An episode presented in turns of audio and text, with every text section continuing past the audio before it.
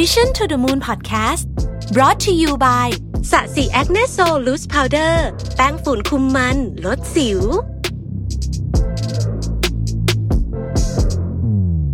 งั้นขออนุญาตเริ่มเลยนะครับก็วันนี้จะมาเล่าให้ฟังถึงเรื่องของการสื่อสารนะครับในองค์กรนะที่ผมคิดว่า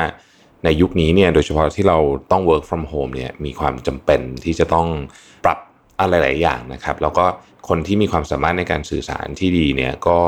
แน่นอนนะฮะช่วยให้ประสบความสำเร็จในหน้าที่การงานด้วยนะครับจริงๆต้องบอกว่าเวลาเราสื่อสารกันเนี่ยเรานับทุกเรื่องนะครับจะเป็นเจอหน้ากันจะเป็นอีเมลจะเป็นแชทต่างๆนานาพวกนี้นับหมดนะฮะแต่ว่าความยากนิดนึงในการสื่อสารเนี่ยก็คือว่าเราในยุคที่เราทำงานออนไลน์เนี่ยเราจะต้อง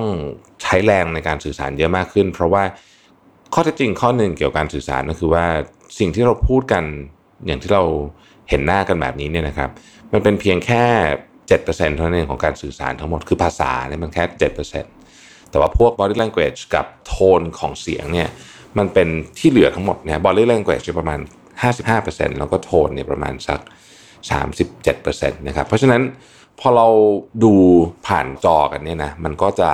ลำบากเพราะว่าเราจะไม่ค่อยเห็น body language ของอีกฝั่งหนึ่งเราจะไม่ค่อยแน่ใจเหมือนกันว่าเขากำลังเห็นด้วยกับสิ่งที่เราพูดหรือเปล่าหรือว่ากำลัง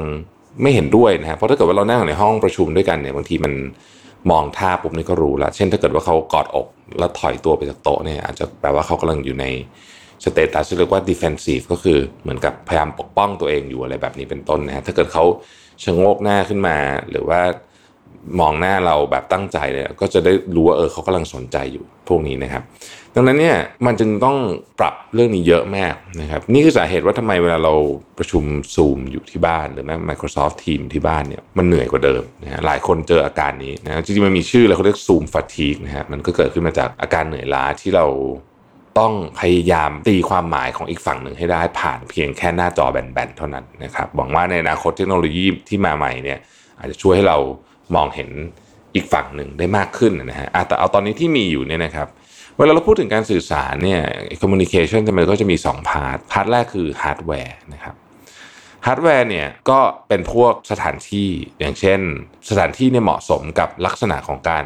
สื่อสารแบบประเภทนั้นไหมนะฮะต้องพูดตรงๆอย่างเช่นถ้าเป็นงานที่เสริมสร้างสมมติแรงบันดาลใจนะเจอหน้ากันยังไงก็ดีกว่านะครับพูดผ่านทางไกลเนี่ยมันยากนะฮะอุปกรณ์ต่างๆที่เกี่ยวข้องกับฮาร์ดแวร์การสื่อสารอันนึงที่สำคัญมากเลยก็คือว่า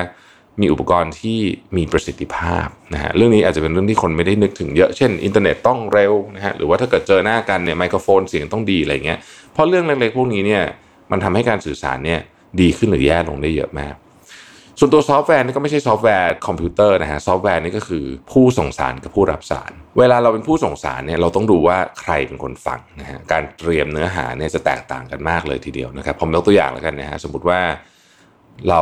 จะต้องไปพูดให้กับผู้บริหารฟังผู้บริหารมีหลายแบบบางคนเนี่ยชอบตัวเลขมากชอบข้อมูลมากนะฮะถ้าไม่มีตัวเลขไม่มีข้อมูลเขาจะรู้สึกว่าคนนี้เตรียมตัวมาไม่ดียกตัวอย่างเช่นคนที่เป็น CFO เนี่ยเวลาไปคุยกันยังไงก็ต้องเอาเรื่องเงินไปพูดนะฮะคือมันจะต้องมีอะไรที่มันพูดถึงเรื่องเงินได้แต่มันก็จะมีผู้บริหารอีกกลุ่มหนึ่งที่เป็นนักฝันนะเป็นนักคิดนักฝันเนี่ยการพูดเขาก็จะเป็นของที่อยู่ไกลๆแล้วก็อาจจะไม่ได้มีตัวเลขอะไรมาแบ็กอัพเท่าไหร่แต่ว่ามันเป็นความเชื่อมันเป็นความศรัทธาเวลาเราไปนำเสนองานให้กับผู้บริหาร2คนนี้เนี่ยการเตรียมข้อมูลไปเนี่ยจะต้องเป็นคนละแบบโดยสิ้นเชิงนะฮะนี่ก็คือตัวซอฟต์แวร์นั่นเองจริงๆเนี่ยตัวสกิลของการ communication เนี่ยมันมีเยอะมากเลยนะฮะผมเอาสัก 3-4 อันในหน้านี้แล้วกันนะครับอย่างการฟังเนี่ยการฟังดูเหมือนจะเป็นเรื่องง่ายแต่จริงๆแล้วเป็นเรื่องที่ยากมากต้องฝึกเยอะนะฮะการฟังที่ดีคือการฟังแบบ active listening ฟังแล้วคิดตามไปด้วยแล้วก็ยังไม่ตัดสินอะไร open mind ก็คือการเปิดใจอยู่เสมออันนี้ก็สำคัญเหมือนกันเพราะว่าหลายครั้งเวลาเราฟังคนพูดเนี่ยเรามีธงของเราอยู่แล้วเพราะฉะนั้นเขาจะพูดอะไรมาเราก็ถ้าไม่ตรงกับที่เราคิดอยู่พูดง่ายคือเขาพูดมาไม่ตรงกับคำถามที่อยู่ในใจเราเนี่ย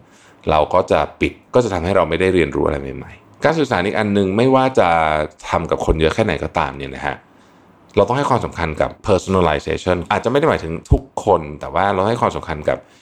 ความเป็นปัจเจกที่แต่ละคนมีพื้นฐานเรื่องราวที่แตกต่างกันผมยกตัวอย่างกรณีหนึ่งแล้วกันนะครับนายกรัฐมนตรีลีเซียนลุงของสิงคโปร์เนี่ยถือเป็นหนึ่งในผู้นำที่มีการสื่อสารที่ดีมากนะครับเวลาเขาพูดเรื่องโควิดเนี่ยถ้าใครลองไปฟังเขาดูนะฮะเราจะพบว่าเขาเนี่ยพูดถึงประชาชนทุกกลุ่มคือเวลาเขาพูดเนี่ยสมมติเราเป็นผู้ใหญ่วัยทำงานเราฟังไปบางตอนเราอาจจะแบบเรื่องนี้เขาพูดทำไมแต่ถ้าเราคิดต่อนิดนึงเนี่ยเราจะรู้ว่าอ๋อเขาพูดเรื่องนี้เนี่ยเพราะเขากำลัง address คนอีกกลุ่มนึงยกตัวอย่างเช่นเขาจะพูดถึงแรงงานที่มาทำงานอยู่ในสิงคโปร์เนี่ยคนไทยคนมาเลเซียที่ไปทำงานอยู่ที่สิงคโปร์นะครับเขาจะพูดถึงเด็กนักเรียนที่โรงเรียนต้องปิดว่าเขาจะช่วยเหลือยังไงเขาจะพูดถึงผู้สูงอายุที่อาจจะไม่มีคนดูแลคืออะไรอย่างเงี้ยเขาจะพูดกับคนหมดเลยได้เลย inclusive มากทั้งหมดเลยนะครับซึ่งการสื่อสารแบบนี้เนี่ยโดยเฉพาะสำหรับผู้นำเนี่ยเป็นเรื่องที่สำคัญมากทำยากนะฮะเพราะว่าเขาจะต้องเป็นคนที่มี empathy เยอะต้องใช้คำว่าใส่ใจเห็นอกเห็นใจผู้อื่นการรับฟีดแบ็กก็สำคัญเหมือนกันนะฮะการสื่อสารด้วยกับการรับฟีดแบ็กนี่ก็เป็นเรื่องสำคัญเพราะว่าเราจะพัฒนาเรื่องอะไรก็ตามเนี่ยสิ่งที่เราจำเป็นจะต้องมีเลยก็คือเราจำเป็นจะต้องสามารถที่จะให้แล้วก็รับฟีดแบ็กได้ฟีดแบ็กแล้วก็มาพัฒนาสุดท้ายคือเรื่องที่เป็นหัวข้อของวันนี้เนี่ยคือเรื่องของ empathy ความเห็นอกเห็นใจผู้อื่นนะฮะซึ่งผมคิดว่ามันเป็นทักษะที่สำคัญที่สุดทักษะหนึ่งของยุคนี้เลยก็ว่าได้นะครับ empathy เนี่ยจริงๆถ้าแปลเป็นภาษาไทยเนี่ยนะครับมันน่าจะหมายถึงความสามารถในการรู้สึกหรือจินตนาการถึงประสบการณ์ทางอารมณ์ของผู้อื่นได้ไม่ได้หมายความว่าเราจะต้องเห็นด้วยกับเขานะครับแต่ว่าเราจะรู้สึกได้ว่าทำไมเขาถึงคิดแบบนี้ทำไมเขาถึงเป็นแบบนี้ทำไมเขาถึงพูดแบบนี้นะฮะผมยกตัวอย่างนะครับว่า empathy เนี่ยจริงๆมันเป็นของที่ต้องถูก develop มาตลอดนะฮะเด็กๆเนี่ยเขาก็จะมี empathy ในรูปแบบว่าสิ่งที่เขาทำเนี่ยมันทำให้คนอื่นพอใจหรือไม่พอใจยังไงนะฮะเขาจะเรียนรู้ตอนเด็กๆว่าการกระทำของเขาเนี่ยมันส่งผลยังไงกับคนอื่นนะครับเมื่อโตขึ้นมาเป็นวัยรุ่นนะครับ empathy เนี่ยเด็กวัยรุ่นที่ได้รับการดูแลเอาใจใส่ในเชิงของการให้อิสระทางความคิดให้เห็นตัวอย่างของชีวิตเยอะๆเนี่ยพ่อแม่ที่พยายามที่จะเปิดพื้นที่ให้ลูกได้แสดงความคิดเห็นได้มีการถกเถียงกันเขาจะเริ่มเห็นว่ามันมีคนที่คิดไม่เหมือนเขาแต่ว่าเขาไม่ได้หยุดแค่นั้นเขาจะรู้สึกว่าการที่คนอื่นคิดไม่เหมือนเขาเนี่ยมันมีพื้นฐานมาจากเรื่องอะไรและในวัยทำงานก็แน่นอนฮะคนที่มี empathy ก็คือคนที่สามารถที่จะจับถึง mood และอารมณ์ของผู้อื่นได้ซึ่งเป็นของที่ต้องฝึกเวลาเราเริ่มฝึกมากขึ้นเนี่ยเราจะเริ่มทำพวกนี้เก่งมากขึ้นเราจะเริ่มมีความรู้สึกว่าแม้ว่าเขาจะอาจจะไม่ได้พูดออกมาแต่เรารู้ว่าตอนนี้อะไรคือสิ่งที่ควรทำต่อไปอะไรคือสิ่งที่ไม่ควรทำนะครับอันนี้ก็เป็นลักษณะของ empathy ทีนี้มันสำคัญในเชิงขององค์กรยังไงมันมีการสำรวจที่เขาไปถามทั้ง CEO แล้วก็พนักงานเนี่ยบอกว่าถ้าเกิดองค์กรนั้นเนี่ยให้ความสำคัญกับเรื่อง empathy ก็คือให้ความสำคัญกับเรื่องการเห็นอกเห็นใจกันเข้าอกเข้าใจกันในการสื่อสารระหว่างกันนะฮะรายได้ขององค์กรจะสูงขึ้นนะครับทำไมถึงรายได้สูงขึ้นเนี่ยก็เพราะว่าตัวพนักงานเองเนี่ยครับมีความสุขมากขึ้นทำงานได้ดีขึ้นสื่อสารกันแบบตรงไปตรงมาได้มากขึ้นเพราะรู้สึกว่าพูดไปก็ไม่ได้โดนแบบเหมือนกับตอบโต้ไม่ได้โดนปิดกั้นความคิดเห็นเลยเพราะฉะนั้นองค์กรที่ฝึก empathy เนี่ยมันช่วยในแง่ของรายได้ด้วยไม่ได้ช่วยแค่ทำให้มันเป็นที่น่าอยู่เท่านั้นนะฮะเพราะฉะนั้นมันก็จะส่งผลมาถึงสิ่งที่เป็นรูปธรรมได้ด้วยผลสำรวจอันเดียวกันเนี่ยก็บอกว่า empathy เนี่ยมันช่วยสร้างแรงจูงใจให้กับคนทำงานได้เช่นกันคำว่าแรงจูงใจในที่นี้ก็หมายถึงว่าเขาจะรู้สึกว่าฉันอยากตื่นมาทำงานนะว่างั้นเถอะนะครับซึ่งผมคิดว่าก็เป็นเรื่องที่สำคัญมากคนทำงานที่ตื่นมาแล้วรู้สึกว่าอยากมาทำงานอยากมีส่วนร่วมกับองค์กรเนี่ยอันเนี้ยมันช่วยผลักดันอะไรได้เยอะมากทีนี้มีปัจจัยอะไรบ้างที่เราควรจะต้องรู้ต้องศึกษาไว้เกี่ยวกับเรื่อง empathy นะครับประเด็นที่1เนี่ยคือเราต้องฝึกการเข้าถึงและเข้าใจผู้อื่นการเข้าถึงและเข้าใจผู้อื่นเนี่ยก็อย่างที่บอกก็คือสังเกตว่าถ้ามองจากมุมของเขาเนี่ยเรื่องนี้มันเป็นแบบนี้เพราะอะไร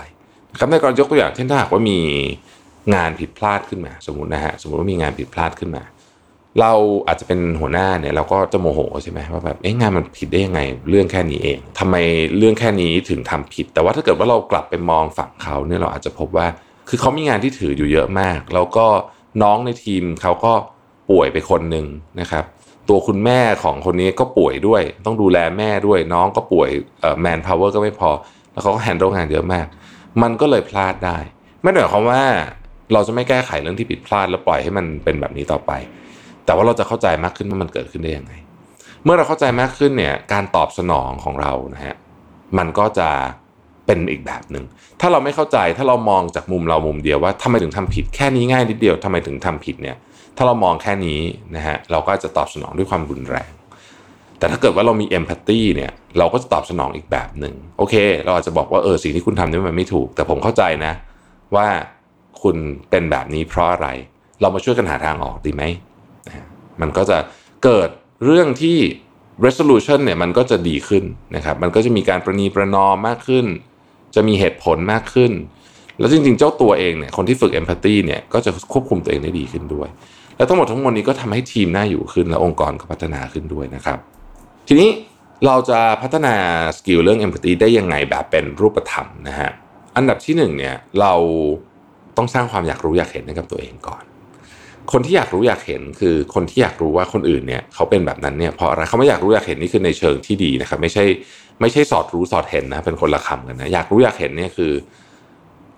ทำไมช่วงนี้เขาถึงทำงานแย่ๆทำไมพนักงานคนนี้ถึงมาสายตลอดเลยช่วงนี้ถ้าเราลองเข้าไปแล้วลองไปเริ่มจากความอยากรู้อยากเห็นก่อนเนี่ยเราจะเริ่มเห็นภาพอะไรที่ใหญ่ขึ้นอันที่2ก็คือว่าเราต้องรู้ตัวเราเองว่าเราเนี่ยมีอคติเรื่องอะไรที่เป็นอคติที่เราใช้บ่อยๆคำว่าอคติที่ใช้บ่อยๆเนี่ยนะฮะมีเยอะมากยกตัวอย่างเช่น confirmation bias เป็นอันที่คนเป็นเยอะ confirmation bias เนี่ยมันคือเราเนี่ยเลือกที่จะเชื่ออะไรไปแล้วอย่างนึงสมมุติว่าเราเชื่ออะไรอย่างนึงไปแล้วเนี่ยสิ่งที่เราทำก็คือว่าเราไปหาหลักฐานที่มันสอดคล้องกับความเชื่อของเราแล้วเนี่ยเพื่อมาบอกว่านี่ไงมันถึงถูกนะครับสิ่งนี้เกิดขึ้นเยอะมากในอย่างเช่นเรื่องการเมืองเนี่ยจะชัดเจนมากว่าเราจะเชื่อไปแล้วแหละแล้วเราก็จะไปหาหลักฐานมาซัพพอร์ตความเชื่อของเราซึ่งวิธีนี้ไม่ใช่วิธีการที่เราจะหาความจริงได้นะครับวิธีการหาความจริงคือเราต้องหาหลักฐานมาทั้งหมดก่อนแล้วค่อยตัดสินว่ามันควรจะเป็นยังไงอันนี้ก็คือ bias อันนึงที่คนเป็นเยอะนะครับ anchoring bias ก็เป็นอีกอันที่คนเป็นเยอะสมมติอย่างการทำอันนี้ยกตัวอย่างให้เห็นชัดๆคืออย่างสมมติเราทำบัดเจ็ตเราจะเริ่มต้นจากฐานของปีที่แล้วนี่คือ anchor แบบนึงคือเรารู้สึกว่าจุดเริ่มต้นมันต้องเป็นฐานของปีที่แล้วแล้วก็บวกหรือว่าลบกี่เปอร์เซ็นต์ทั้งๆที่จริงๆเนี่ยสถานการณ์ของธุรกิจสมมุติเนี่ยนะฮะมันเปลี่ยนไปหมดแล้วจริงๆมันอาจจะไม่ได้จำเป็นจะต้องไปยึดกับเรื่องเก่าเลยก็ได้เพราะว่าของมันไม่เหมือนเดิมแล้วเลยก็ได้อันสุดท้ายครับเราจะต้องก้าวออกจากคอมฟอร์ตโซนเพื่อที่จะฝึก empathy skill คำว่าก้าวจากคอมฟอร์ตโซนที่ว่านี่ก็คือว่าบางครั้งเนี่ยตัวเราเองเนี่ยรู้สึกว่าฉันเป็นแบบนี้ฉันจะซอฟต์กับคนอื่นไม่ได้ฉันจะเข้าอกเข้าใจคนอื่นไม่ได้มันผิดคาแรคเตอร์มันฉันชอบเป็นแบบนี้ฉันชอบเป็นเจ้านายที่ดุเจ้านายที่เผด็จการสมมุตินะฮะแล้วก็รู้สึกว่างานก็ไปได้ดีการที่เปลี่ยนแปลงตัวเองเป็นคนที่มี empathy กับคนอื่นเนี่ยมันคือการออกจากคอมฟอร์ตโซนชนิดหนึ่งคุณอัลเฟรดแอดเลอร์เนี่ยเขาบอกว่า empathy is seeing with the eyes of another listening with the ears of another and feeling with the heart of another นะครับซึ่งผมคิดว่าเป็นคำนิยามที่ครบถ้วนสมบูรณ์มากนะครับใช้เวลาประมาณนี้นะครับสำหรับเรื่อง empathy ในที่ทำงานนะครับถ้ามีคำถามหรือว่าอยากพูดคุยก็เชิญได้เลยนะครับ Mission to the Moon Podcast Presented by Sasee Acne Solus แป้งฝุ่นคุมมันลดสิว